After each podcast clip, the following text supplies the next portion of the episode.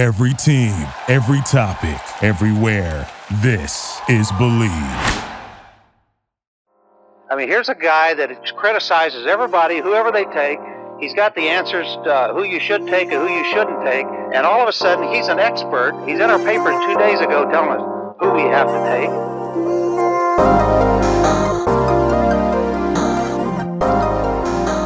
Welcome back, everybody, to the first team NFL Draft and College Football Podcast brought to you by the Bleav Podcast Network. Make sure before we begin, I'm Ryan Roberts here at Rise and Draft on Twitter. You hit that like button on this podcast. Make sure you subscribe to us on any and all of your favorite podcast platforms. And five star reviews are very much appreciated, folks, as we continue to grow this podcast, which is growing in a great direction here, especially as we head towards the 2024 NFL Draft season. Want to thank you so much for the support and would appreciate another five star review. Make sure you tell everyone Ryan Roberts is your favorite guy ever. And we're doing another scouting notebook here, giving you a little bit of insight into just some recent scouting takes that I have, some notes, a little bit of extra stuff. So, right now, we're kind of working through some scouting report episodes. We'll be doing some Senior Bowl preview stuff very soon. We'll be talking position rankings as we get further and further into our evaluations this draft season as well. But this one's a little bit of an extra segment for you. And I was very consistent with it on in the, uh, the beginning of the college football season, but time has gotten away a little bit. You know, we are in the midst of bowl season and NFL draft declarations happening and the transfer portal and college football finishing up and NFL nearing the playoffs. It's it's been a little bit chaotic, folks. I mean, you throw that in on uh, Christmas and New Year and you know being a father and a husband and full time job, and it, it's a little bit it's, it's a lot. It's a lot. We'll just leave it at that, right? But ultimately, want to give you guys as much extra content as we possibly can here at the first team NFL Draft and College Football podcast. So here's some of the scouting notes I have this week. Want to start us off 2024 NFL draft prospect who had just announced he officially declared for the 2024 cycle, and that is Mr. Keon Coleman, wide receiver, Florida State, originally at Michigan State, listed, not verified, but listed at six foot four, 215 pounds. If you watch him on film, I believe that's right around the ballpark, probably 6'3 and plus, right around 210, 215 pounds. He is a massive young man, former high four star player, was a dynamic basketball player coming out of high school, ended up at Michigan State, obviously. And after two years at Michigan State, including a lot of great play in 2022, did transfer to Florida State and got off to a fast start in 2023. A couple really dynamic games to kick off the season. Obviously, we know what he did in the first game of the year against LSU in a big outing there, and that uh, big victory for the Seminoles. Then he kind of hit a little bit of a skid down the stretch of the season, and kind of the insight information there. And this isn't breaking, and this isn't great intel on my part. Just a more of a fact that he was dealing with a little bit of injuries, kind of the second half of the season, which I think really just kind of slowed down the production. And I wanted to talk about him a little bit because uh, if you listen to this podcast, you know that I'm a big fan of Keon Coleman. He is currently my wide receiver two in the 2024 NFL draft process. I just had him going top 10 in my most recent mock draft, right behind Marvin Harrison Jr. as wide receiver one. And I've seen more and more the last few weeks. This is a Twitter conversation or X conversation, however you want to coin it. There's a lot of people that seem to be kind of fading on Keon Coleman and appear to be a little bit lower on P- Keon Coleman. And look, if if there there are some things that you look at with Keon Coleman, and I understand where concerns come from. He is a player who is not going to be the most dynamic player in terms of separation consistently from a route running perspective and from a just straight line speed perspective. He is a little bit of a catch point guy. And I understand that if there's some people out there that look at him and say, you know, like I've been hurt by that before. Think of the Hakeem Butlers of the world, the JJ Arcega Whitesides of the world. Those kind of players have, have not done well in the NFL. You know, the, the catch point dynamos. And I completely understand if there's some people that have their reservations.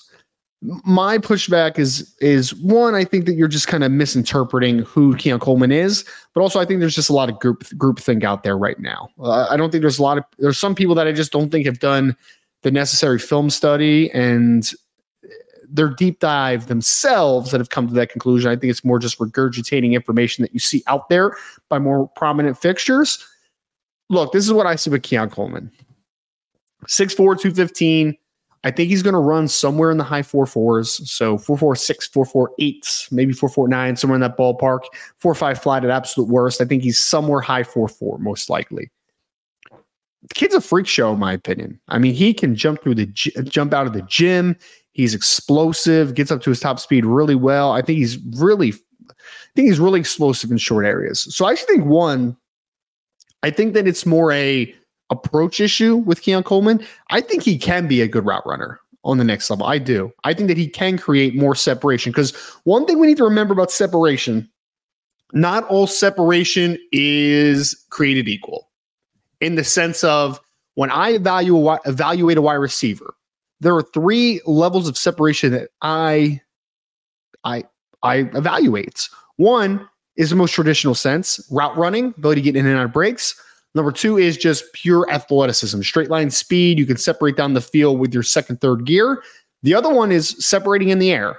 And that is translatable to the next level. We have seen the Julio Joneses, the DK Metcalfs, even the Brandon Lloyds, even though he's a different body type. We have seen guys win in the air and win consistently because they can elevate, they have large catch radiuses, and they can win outside their frame, and they can out leverage what defensive backs with their abilities as far as size and explosiveness to elevate in the air.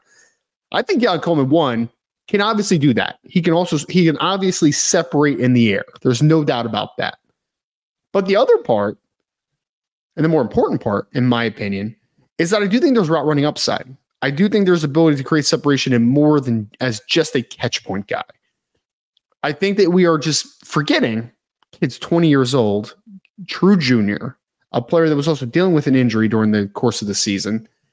You evaluate the traits and the upside. I think this kid could be potentially special. He could be a Julio Jones esque type of player, in my opinion. I think he has that type of upside. Is he there right now? No. But most NFL draft prospects aren't there day one on draft day. They need some time, they need some coaching, they need development. And I think that Keon Coleman can get there. One player who I think is probably the most underrated cornerback in the 2024 draft that I just want to hit on real quick Quinyon Mitchell, who is defensive back out of Toledo, six foot and four eighths, so six foot and a half. 199 pounds in the spring. This young man, rumored and has apparently run for scouts this past offseason in the 438 to 442 range. So he can run. He's got length at the position. He's got great ball skills. He had a lot of ball production last two years at Toledo. I put him recently in the late first round of the 2024 NFL mock draft. Now, do I think that he is necessarily in the first round conversation today? N- not necessarily. I think that right now, most NFL evaluators will have him somewhere on day two. But I think that he has the opportunity because he's going to be at the Senior Bowl down in Mobile. He's going to have the opportunity to go to the combine. When you talk about the film, I think the film's excellent. He is a more zone based corner, but he can play man. He reminds me of DaRon Bland a little bit. Great ball skills, length, and he's got a little bit of coverage versatility to him when he goes to the Senior Bowl and does really well, when he goes to the combine and tests really well, I think we're going to look back and be like, kid's underrated. And there's going to be a run on cornerbacks this year. I fully believe that because it's a pretty good cornerback group.